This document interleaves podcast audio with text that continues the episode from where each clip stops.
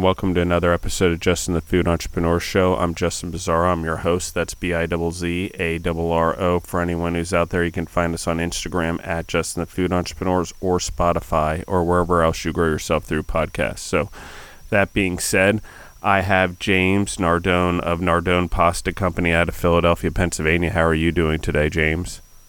I'm doing very well. Thank you so much for having me. Uh, you're very welcome. So, James, tell us your story. How'd you end up becoming a food entrepreneur? You know, what was your childhood like, and, and where did you get the entrepreneurial bug from? Sort of all lashed into one little. Take as much time as you want. Yeah, sure. Um, so, um, I guess like to start off in terms of like a food entrepreneur, um, I just kind of, you know, just kind of like get cravings for creativity, um, which sometimes, you know, working in a kitchen, it's not always like a creative outlet because there is like the bottom line, you know. So it was kind of like a side project, kind of Instagram thing that just kind of turned into something real, um, which I feel like that sometimes works out a lot better than like these like long-winded plans you know? Like i'm gonna do this and here's my like plan. I didn't really have a plan. I was just kind of working at my buddy's restaurant and documenting our pasta program and you know it was attracting people and the photos were nice and i just decided to kind of take it on as like a full-time you know operation. Um, and then it kind of just turn into what it is um, and what it was really because we've just we're not really you know doing it like we did and we're phasing it out opening our first brick and mortar um, under the name elma. We're not really you know keeping the nardone pasta thing going just yet. Um, i have some ideas of where it can go, but I just kind of didn't want to pigeonhole ourselves from like a business standpoint to only serve or make or sell pasta or anything like that.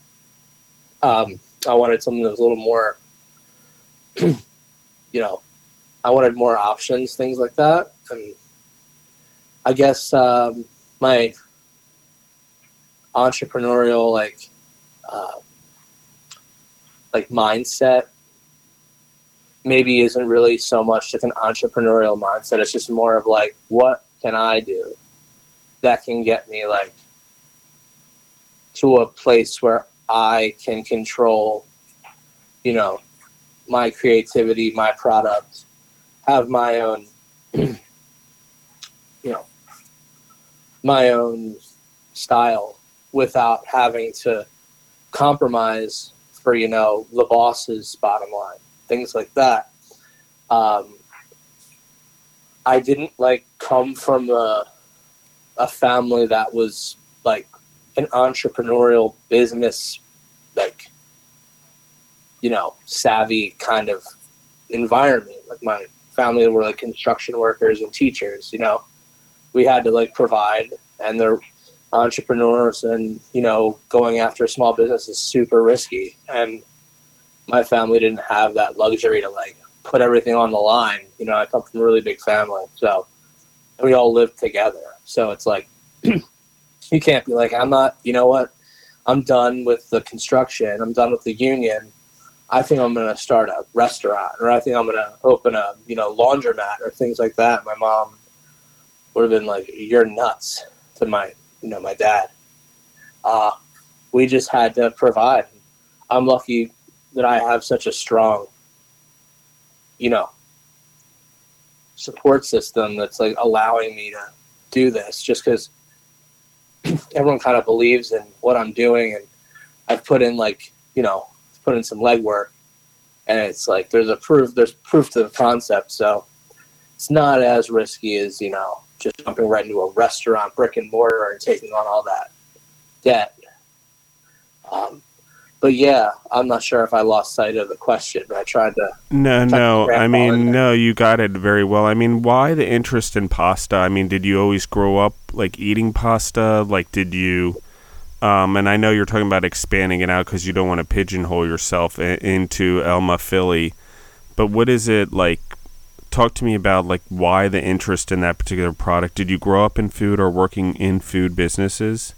I mean, I'm just a little unclear because you you're obviously talented at this and obviously growing the brand. Sure. Okay. So I've been in working in professional kitchens that are either, you know, from fine dining to like casual, upscale, whatever you want to call it. I've been doing that for like just over a decade. Um, before that, I worked in food service. I worked at like sandwich shops. Um, I ate a lot of pasta growing up because it's fairly inexpensive and can feed a lot of people. Um, I can't say that I was like making pasta with my grandparents. We didn't have time for that kind of stuff. Uh, you know, um, I don't want to say that I was growing up cooking with my family. I wasn't. I wasn't very interested at all. Um, I am interested in like food and flavors and what they were cooking, but I wasn't like with my grandma when I was like a kid, like, you know, cooking with her. I was out like, you know, playing street hockey and, you know, hanging out with kids my age and I didn't really care. All I I was very fortunate to know that every day every night there was gonna be dinner on the table. But I didn't really have any interest in like knowing how it got there. Um, you know, my sister and I did the dishes. So like we were like, you know, we sat down as a family. Um, there was a you know it was centered around you know eating meals together. Uh, we ate out quite a bit. You know, I was an adventurous eater growing up as a kid. You know,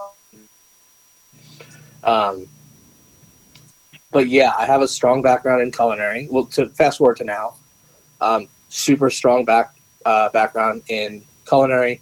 Uh, I just left uh, Suraya in Fishtown. I was one of the sous chefs there. I was working there for the last like year and a half or so. Um, you know, uh, when I first, I guess, the whole like culinary journey. I moved to Boston um, quite some time ago, and um, was kind of looking for a job, and I knew you know food pretty well. Like I thought I did. Um, and I stumbled into like a James Beard award-winning kitchen, uh, Craigie on Main, and that's like where it all started. Uh, and then from there, it was just like bouncing around in Boston, either staging or working at restaurants. And um, you know, came back to Philly. I went right to Suraya in like 2017. Uh, I left and I bounced around. I you know, traveled a little bit, staging and working in kitchens, this and that, just trying to like, you know, just just get a kind of just get an experience in all different types of kitchen, everywhere from like you know super high end to like, you know, luncheonette diner, like super fast paced, like just get it out type situations. Um, and I guess the interest in pasta is I kind of was thinking, I thought about this for a really long time. I was like, there's always like someone I worked with or a cook that I knew who they had like, you know, who would ask me, what's your specialty? Or what's like your favorite thing to do? Or like, what's this or that? And I didn't really have that. And I think it took some time to like, maybe like, think maturity was a big part of it and kind of focusing on like what's something that I can like really just master. Or like not master but what's something I can really focus on that can be like my thing that I'm known for that makes me a valuable cook. And I just started practicing making pasta. Maybe like I don't know six six years ago seven years ago. And it was bad really really bad. It's like finding a good recipe, figuring out a good recipe, or like if you're in a kitchen, a cook's like, "Oh, hey, James, you should do a special," or you know, the smaller like small team kitchens, like, "Oh, you have an idea for a special?" It's like I would always think like, "I'm going to do pasta," and it was always just like never great. Um, and I kept working at it, kept working at it, and then you know, figured out a good dough recipe a few years ago, like right around maybe six or six months or so before I started doing this, and uh, just kept working at it. I think it was just like it was just a lot of practice. Even to this day, it's still just a lot of practice, and um, yeah, and it's just worked, you know. And um, there's a lot of good like influence in the city of other people doing really exceptional pasta. So it's something that's like, okay, this is definitely something that's, you know, not going to be overlooked if it's done well. So that was kind of like the driving force behind why that was chosen. Um, and like within that realm, there's so many iterations of it where you can you can do just shapes or you can do like stuffed pasta. So now you can kind of like put your like culinary hand to it. You can like make you can make it a little bit more interesting. And then you know there's you know different types of like filled pasta, uh, baked pastas, and there's like different type of pasta stuff you can do. You know? Yeah. So what a, is your favorite? Like, what's your favorite? Like, obviously you like learning this, but what's your favorite kind of pasta? What's your favorite stuff to make? What's your favorite regular, uh, with like uh, unadulterated? I guess would be a word, maybe pasta. Sure. So my favorite, my favorite type of pasta to eat is spaghetti and clams, white. That's my favorite. Oh, very cool. We eat it every day. cool. What about so a stuffed good. pasta?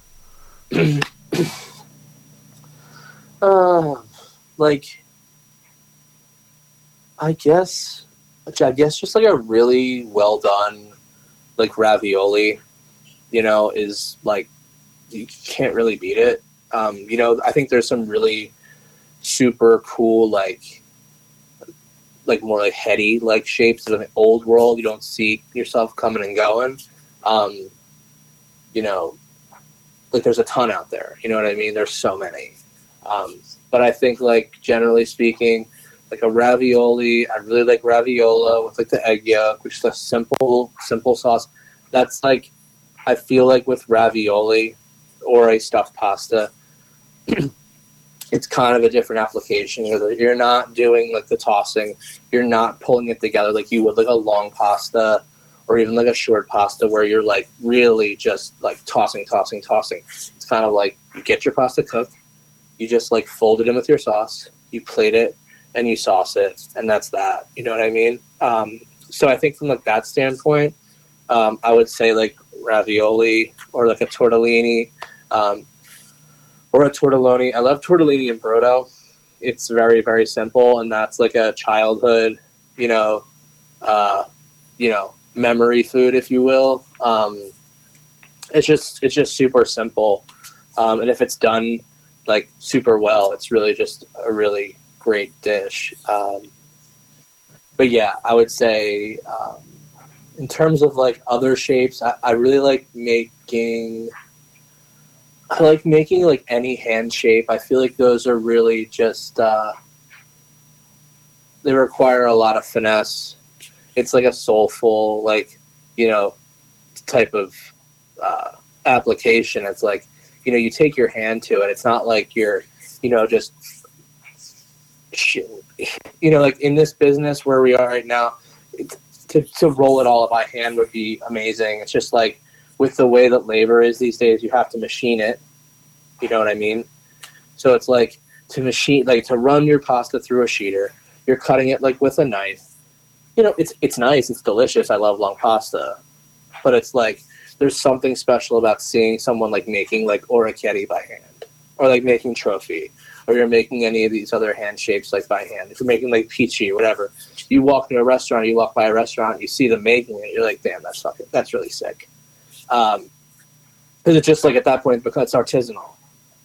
You know I what I mean? It. I agree with you 100%. And you, like, the world doesn't experience pasta like that anymore. Like, no one has the depth of the palette of all the diversity of pasta just in the Italian pocket alone, you know? And, yeah. and it's just incredible. That's why I'm like, I find that they're like, as food costs get more expensive again as meat gets more expensive as as things get more expensive people are going to need cheaper options again and pasta is going to be one of them so i love what you're doing and and i agree philadelphia is one of the pasta capitals of the world. I mean the just the little italies of new york and and philadelphia alone probably carried a lot of weight in the world of in- influence and affluence in terms of the italian food that spread across the united states. So um Wow, I don't. I'm I'm amazed by you because it's just such a almost lost art. Like you, everyone talks about your grandmother, and I learned it from my grandma. But you're right. If you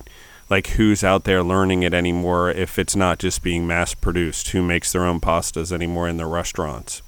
Yeah. So, like, where do you go from here? Like, what, James? I mean, what is like? What are your interests? Like where are you hoping this goes? Like where are you hoping are like how do you you know let's start there. Where do you hope this goes? And like what keeps you going? Well i guess like this as in like like culinary and what i'm doing we're we're in the process of opening our own restaurant. Um like we're we're probably a month and a half out from opening in Fishtown. Um, it's like from like that's it. like that's that's what I'm doing. Um, you know, I, I'm very fortunate to have a lot of like skilled friends who are helping me. Um, you know, and if they're not able to help me, I'm in there hanging sheetrock. You know, Let's talk like, about that. Let's talk about you're putting your sweat equity into things. You yes. put your sweat equity in your business like that as a core value. So, talk to me about building out this restaurant because you've taken this same discipline and like almost obsession, for lack of a better term. I, I want to. I don't want to use it in a negative way, like it's an oh. addiction, oh. but it's an obsession, and obsessions can be good because they can lead to profitability and entrepreneurial ingenuity. So, let's just talk about what that is. How are you building this out? Let's talk about sweat equity and like how much time and effort you've had to put into all this and take as much time as you want. Sure. Okay. So first off, like I've been looking for a brick and mortar location for a long time. Um, I worked with uh, MPN Realty, Alex Charon. She's my agent, and um, from the minute I started looking, um, she's been very helpful. We just we just never found like the right space. So, I guess like this goes back maybe a year and a half. We'll say two years. Okay, we'll say two years ago. We started looking like for real, uh, to where we were like, you know, getting to like letter of intent. Like we got there a couple times, and uh, just like when it came time to pull the trigger, it was like we I really had to like get realistic for one and think about the space and is the space going to work for the concept? The concept changed like a few times like one time. The first we're thinking about just doing pasta. It's just like a pasta retail. Then it's like well we gotta just we gotta cook it too. And then it's like well you need hoods. Well it's like new building and you gotta do this and that and you gotta do all these utilities. Next thing you know you spend 200 grand. And you know that's like fit out. Top to bottom. That's not including like your staff and this and the other thing. There's so many. the gift that keeps on giving. Yeah, there's, always. There's tons of components. Yeah. Like, if you think there's 30, like add a hundred. And these are small places. These aren't like these monster. This is not a monster restaurant. Like, so I guess maybe uh, back in September, October, we didn't talk for a while, and I was very immersed in like the Suraya Defined Hospitality, you know, program. And uh, she reached out to me out of nowhere and was like, "Hey, this this this look, the spot just came on the market. It's not even like listed online yet. It just like went up. Do you want to see it?" Sure, I'll see it. Checked it out. Had everything I needed. Has hoods, walk-in, huge basement, like ready to go and so we thought about it, and I talked to my fiance, and we kind of just decided to do it. Uh, but like the place needed some love because it was just not really the aesthetic that we wanted to like create for our vision. I wanted like a bright, you know, really neutral palette with a lot of like woods and you know tile and just very like make it look very clean a little bit of old roll with like a modern you know approach. Like all modern like textiles. You can't really get the old ones anymore. They're a fortune. Uh, and so you know we we signed the lease literally on my birthday. So december 14th we signed the lease. And uh, yeah, I've just been going since then. Like between you know working side jobs to like doing the pop ups as like the Nardone uh, brand and selling sandwiches and doing dinners and you know literally just hustling like like hustling not like i'm in a rush i'm just like not like the action of hustling like i'm literally like in the streets like trying to make money Yeah. uh, because we're bootstrapping it. I'm very fortunate that I've had some people come on board to offer us, you know, some small loans uh, to like help propel it. Just some people believe in us, you know what I mean? Um, but yeah, from the minute it was like, here are the keys, I'm, I think the next day or like the day I got the keys, I came right back and I started pulling down. They had like shiplap, like wood, like almost like furring strips at, all over the place because the walls weren't flat. So they did it as like an illusion. It's unbelievable. It's kind of Yes. crazy. Like maybe like 500 pieces of like, you know, this like furring strip, like one by 12. Like imagine like 500 rulers like nailed into a wall. How to pull them all down, how to pull down all the nails, like so for every piece of wood you're talking four nails so we're talking like you know 2000 nails like one by one if they didn't come out with the wood. I gotta fill all the holes and then the walls aren't flat. Gotta take the wall down gotta reframe it gotta all this. Like the ins and outs top to bottom.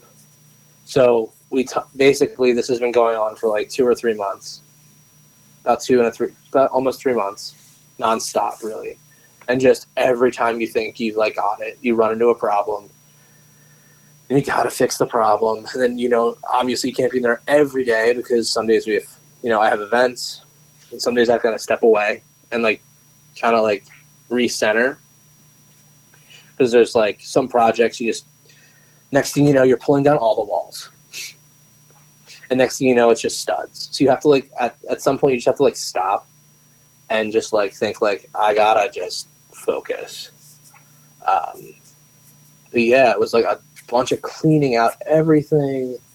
Um, but yeah, we do our tiling on Monday, and then we're ordering all of our equipment, and then hopefully a health inspection in a few weeks, and then finish up the front of house and wait for our occupancy, and we should be open by like the end of April. That's Are you nervous? it. Are you nervous? Um, I'm anxious to get it done. I'm not nervous about how we're gonna do. I'm excited because I have a lot of I have a lot of people behind me. Just like not even people like I'm not even saying financial, you know, support. I just have like so many friends in the city who have supported me and know that they're excited to, to see it. You know, like the neighborhood. I talk to the na- I talk to the people in Fishtown. I see them all the time. You know, what is I- Fishtown and why is it called that in Philadelphia? Um, I'm gonna. We could look it up. I don't know why they call it fish. yeah, I don't know either. I can look it up too. But anyway, why um why I'm you choose assuming it has something to do with like you know, because it's near the water. Yeah. Um, But anyway, so uh, what made yeah, that area the, stick the, out the more? residents that live there were, were fishermen. They fished in the Delaware River. That's cool.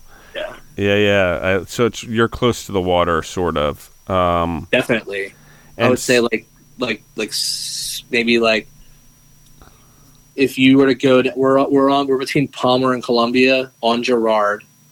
So if you went towards the water, it would be like like like ten or eleven city blocks, something like that.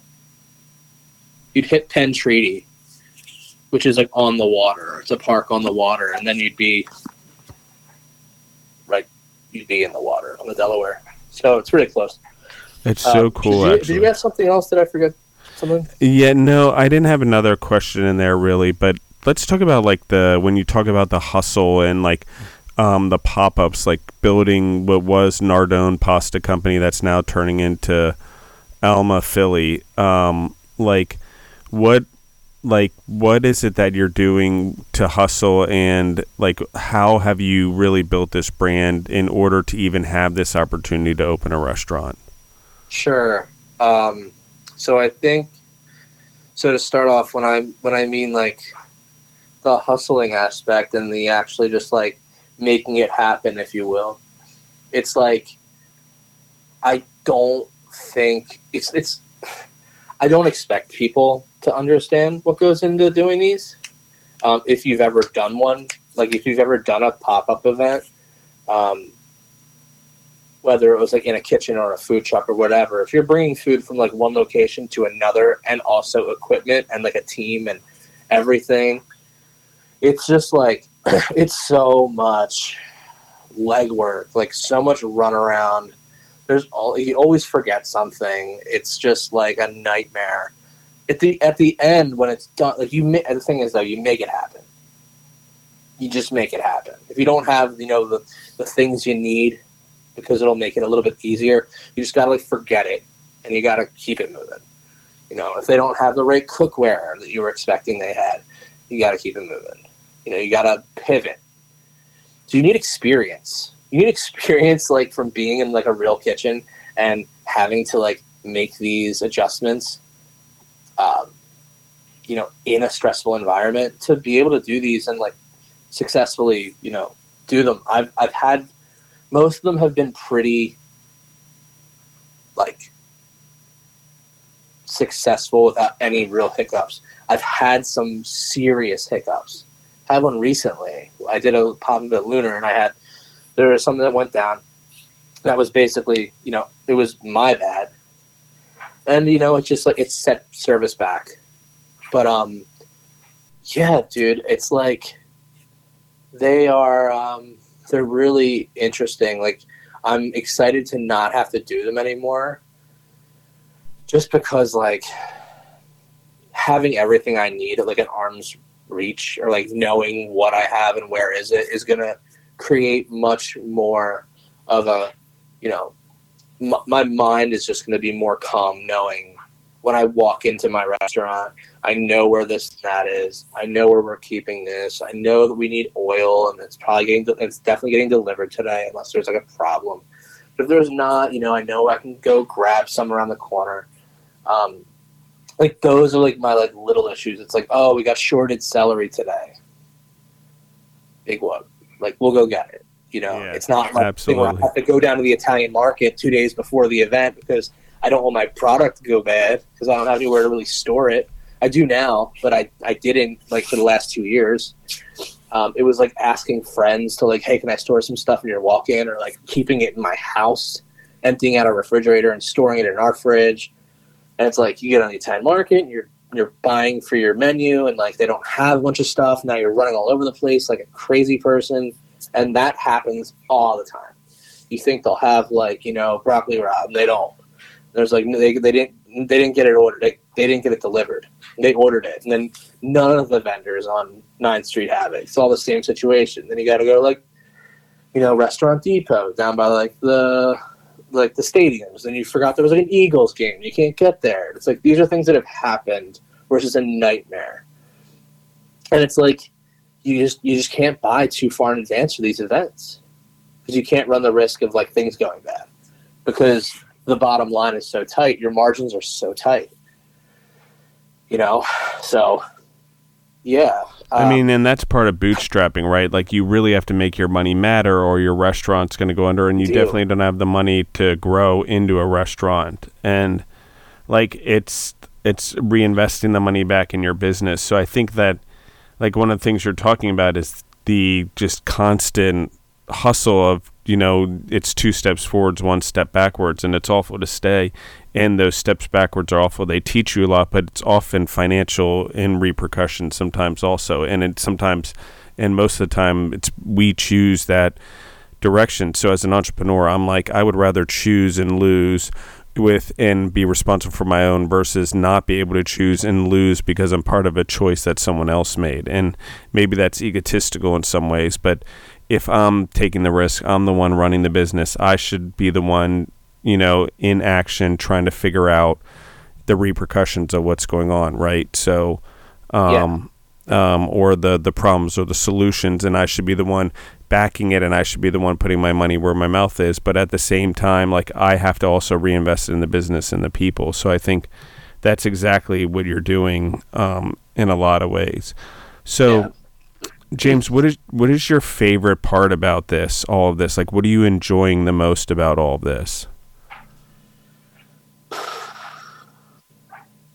I think what I'm enjoying most about this is that I'm getting to the point where this can be something that's like self-sustaining where i can like to the next level of life whether that's like you know my fiance my future wife and i moving to like the burbs and living like our you know life we've wanted to we love living in the city but like i'm saying like coming home and parking in a driveway is pretty nice and you can't really. It's not really attainable to do that in Philly. Like if you get a house with a driveway or, or a garage, if you can even find one that's for sale, it's like not really realistic. It's pretty expensive.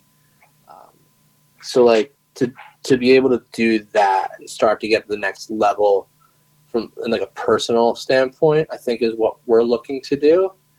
Um, which is that's like the driving force behind this. Like that's always the conversation. That's always like the goal when we talk about like, you know, a year, two years, three years from now. I don't think it's so much like, you know, oh, I can't wait to open the next one, or I can't wait to like do the other thing. It's more like let's just let's get this to a space where like it works really well, you know, and where we can like you know, just be like making a livable wage, you know, and uh,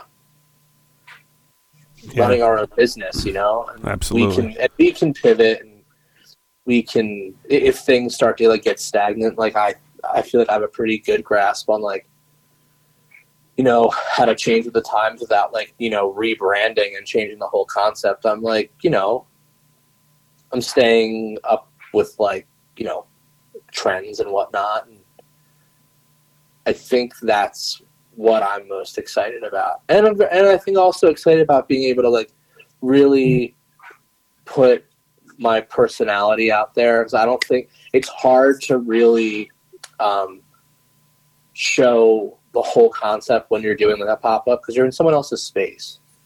Absolutely. And it doesn't, yeah, it doesn't represent like you. And I think that our space, I'm really excited about sharing the space with people because they're going to come in and be like, wow, this is really, really nice. And then not to be like, not to be like from an ego standpoint, I'm not like, like I did this. It's more like, I'm so glad that you like it. Like, it's, I'm doing it like for some things that I like. And also, I know that like, it's kind of what I feel like Philadelphia needs a restaurant like this. I know it sounds crazy, but like there really aren't any that are just like this.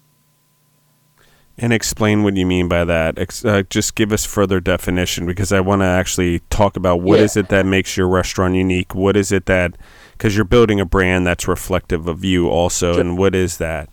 So, yeah, so there was a restaurant that existed a few years ago. Uh, it was called Res Ipsa and it was down on Walnut on the 21st and 20, 20, 20th or 21st and Walnut. Was an all day cafe, and they did pasta at night, and like a really nice menu that changed quite often.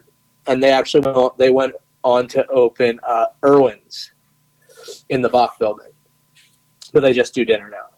But that was one of the coolest restaurants in the city because it was like go in and get a breakfast sandwich in the morning, little bites, whatever, get a coffee, get a little like, you know, something sweet.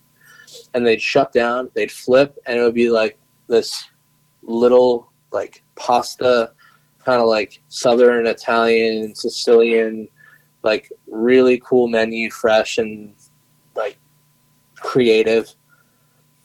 And there's no more. You know, it, it is no more. And uh, nothing ever really replaced it. I don't want to say that I'm here to, you know, to replace it, but I was I was always really inspired by what they were doing. It was exciting to me, and it was like just overall was a fun place. And um, it gives you the opportunity to like show two different sides. Like, so we'll, we'll be breakfast, lunch, close, open for dinner. Uh, so it's gonna be fun to see the the mood change in the morning to the nighttime. Because it's gonna be a different. It's gonna have a different look. Like when the once it's dark outside, you know, and the lights are moody, and there's like, it's much different than like when you know, you have all that natural light pouring in through the front windows. And you have a whole different menu. You walk in the morning and it's like, you know, pastries or breakfast sandwiches or like a little, you know, something light. To start your day, coffee, some bread, you know, fresh baked bread, things like that. And then at night, it's, you know, more buzzing have like, you know, things to share for the table. You have like spicy broccoli rabe and some pasta and you know, like a big chicken cutlet with like a really nice salad and, you know, BYO. So like you're drinking wine and this, that, and the other thing. And the music's nice. And the kitchen is just like alive and you hear all like, it's just all like the little nuances of like that busy restaurant um, versus like the morning, which is more of like a kind of like a humble, I don't want to say cafe, more like a humble, like little luncheonette kind of hybrid cafe thing. Like we're not going to have like, the espresso and all that in the beginning. We just can't afford to roll out with that. It's expensive stuff. But like we'll have like drip, iced coffee, you know, humble stuff. Just like I love grab a coffee, grab a little bite, and you know, that's really like what we want to do. We just want to be our neighborhood spot.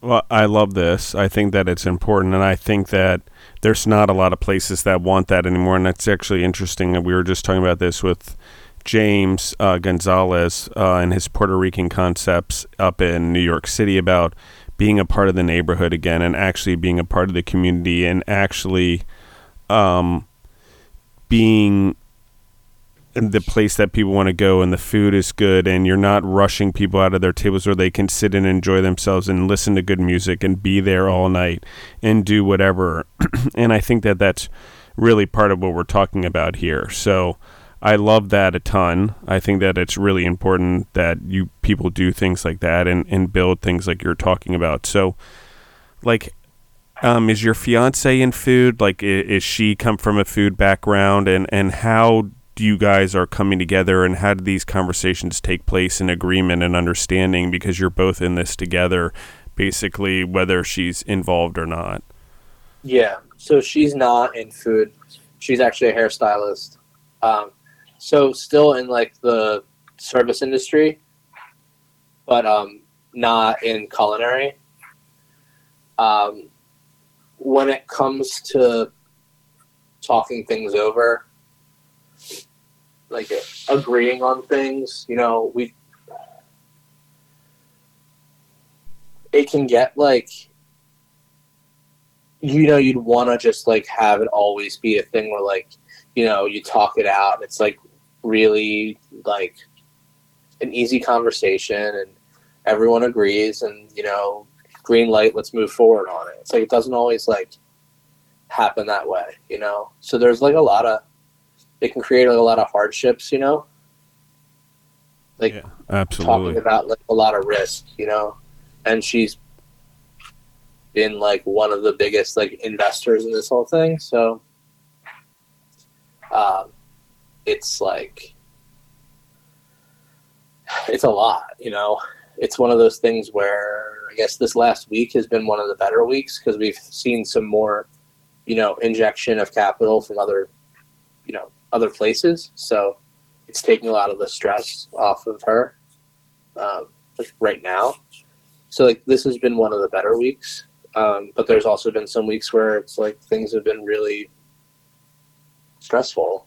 Like when people say like we spent all like when you hear always like that story of like successful business and they're like, you know, we were getting ready to open, we, like, we spent everything. We had nothing. We had we didn't even have a dollar to our name. That's like it's the game we're playing right now. You know, it's like and it's not. I'm not trying to like, you know, sing like my woes and have people feel bad. It's just like we decided to do this, but like that is real. That is a reality. That's like what happens when, you know, you don't have that. You don't come from, say, a fin- you know, a, a family with money, or you know, a friend of a friend who has like tons of money, who's just like, here, go ahead, have fun, enjoy. Two hundred thousand, yeah, I mean, do it. Like, I'll be like, I'll be like a partner, and like, I'll come in and eat with my friends all the time. She'll be sick. It's like, I wouldn't even, and dude, that's the thing. I wouldn't even want that.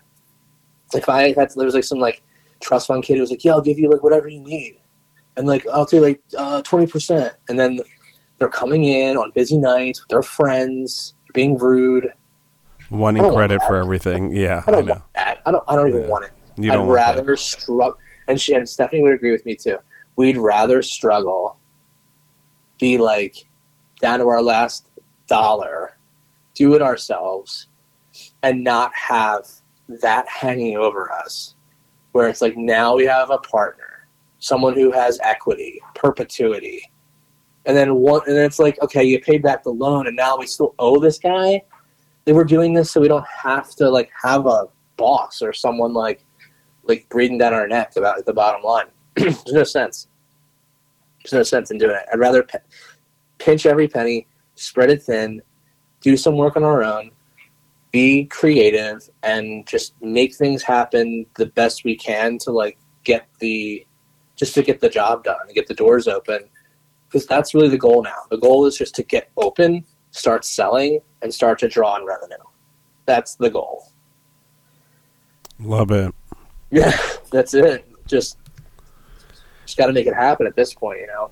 Well, thank you, James, for coming on the, sh- the podcast, and thank you for your time. I really do appreciate it, and um, jumping on and last minute, and just doing what you're doing, and building in your community, and being a food entrepreneur, and sharing your story. So, like as we wrap up, it, um, will you let everyone know the where they can find you guys online, where the address is of your location, and if you want to share anything for future entrepreneurs or entrepreneurs out there that are struggling, please, the mic's yours, uh, and then we'll wrap things up. Sure. So you can find us on Instagram. That's our driving force. Uh, at Elma Philly, at Nardone Pasta. Still actively using both of those accounts. Uh, Elma will start to become much more used in the coming weeks. Um, we're located at 431 East Girard Avenue, Philadelphia, Pennsylvania, 19125. Open Thursday through Monday, 8 to 3. Fridays and Saturdays, dinner, 5 to 9, 5 to 10, something like that. Um, and my advice to anyone who's maybe not sure if what they're doing is the right thing or they're struggling, whatever, just keep doing it. Just keep doing it. Like, it's not like like what's the big deal? You're gonna fail at what? Like one thing? You just gotta keep it moving. You just gotta keep going. And if something doesn't work, just keep just just keep you just gotta keep moving forward. You gotta keep doing it. You just gotta keep going, create content, whatever you gotta do. Um, and eventually people are gonna see that that you are, you know, that you're consistent and you're just excited about what you're doing if you're not excited and you don't believe in it, how's anybody else going to be excited to believe in it? You know what I mean? And that's pro- that's that's all I can really I agreed one really all I hundred percent. And I, and I feel like another thing you can do. I'm not sure if you're in restaurants, but I'll be I'll admit I watch a lot of I, I watch a lot of Shark Tank, and Yeah. it may sound funny, but I'm saying Absolutely. I like watching it because it's just it makes you think about like from both sides. from both sides, and it's just I think it's a I think it's a really nice tool. It's it's you know it's entertaining, but I feel like there is a lot you can use from that. And watching a lot of any videos when Mark Cuban's talking about money. Obviously, we're not talking about billions here, but it's all relative. Yeah, I, I agree with you. He's he's a he's one of my favorites. It's brilliant. I can't get enough of listening to him, and uh, yeah, and just um, never uh, put any of this before like you know people who matter most in your life either. I love gotta, that. Gotta I love it. I agree with you one hundred percent. And so, um, thank you guys again. I really appreciate it, James. I appreciate you coming on. Thank you everyone for listening in. If you guys like the episode, give it a good rating. Uh, give it a good comment in there. Though that stuff helps the algorithm. It gets episodes out there. It helps entrepreneurs who are on here, and it helps get the episodes in front of more entrepreneurs so they know that they're not alone and have a place to be inspired. They're not going to steal ideas because no entrepreneur is the same. But I will tell you this that what people do get from these podcasts and the ideas they get from each other and the ideas that they um, spark in one another and the growth that I've seen just on the entrepreneurs that are on here. Chicken and Waffles is one of them. He's done two episodes. He's already doubled the size of his company um, by one being on the podcast, two networking through people not only in the podcast but around the podcast. So these things matter. Your networks matter. The people you hang out with matter. The your mindset matters. So all these episodes help, and it's like giving away the ability to of your past so you can grow in the future. And you, if you want to be a great entrepreneur in the future, you often have to go back and help other entrepreneurs and learn from them also while teaching them from your your lessons and your experience and your exposure so they can grow also at least that's my experience so james i appreciate you sharing your story and growing all the entrepreneurs out there that listen in. So thank yeah. you very much. Of course. Thank you. This was this was really cool. I really appreciated uh, the questions and you know this was this is a really good platform. So yeah yeah always. Absolutely um, and everyone who's out there, if you want to listen to us, you can find us on Spotify or wherever else you grow yourself through podcasts. And you can find us on Instagram at Justin the Food Entrepreneurs. You can DM us there. There's a phone number on the page. You can text us if you want to be on the show, and you can DM us if you have questions that you want me to ask to the entrepreneurs who are on the show. And thank you guys, and we're out.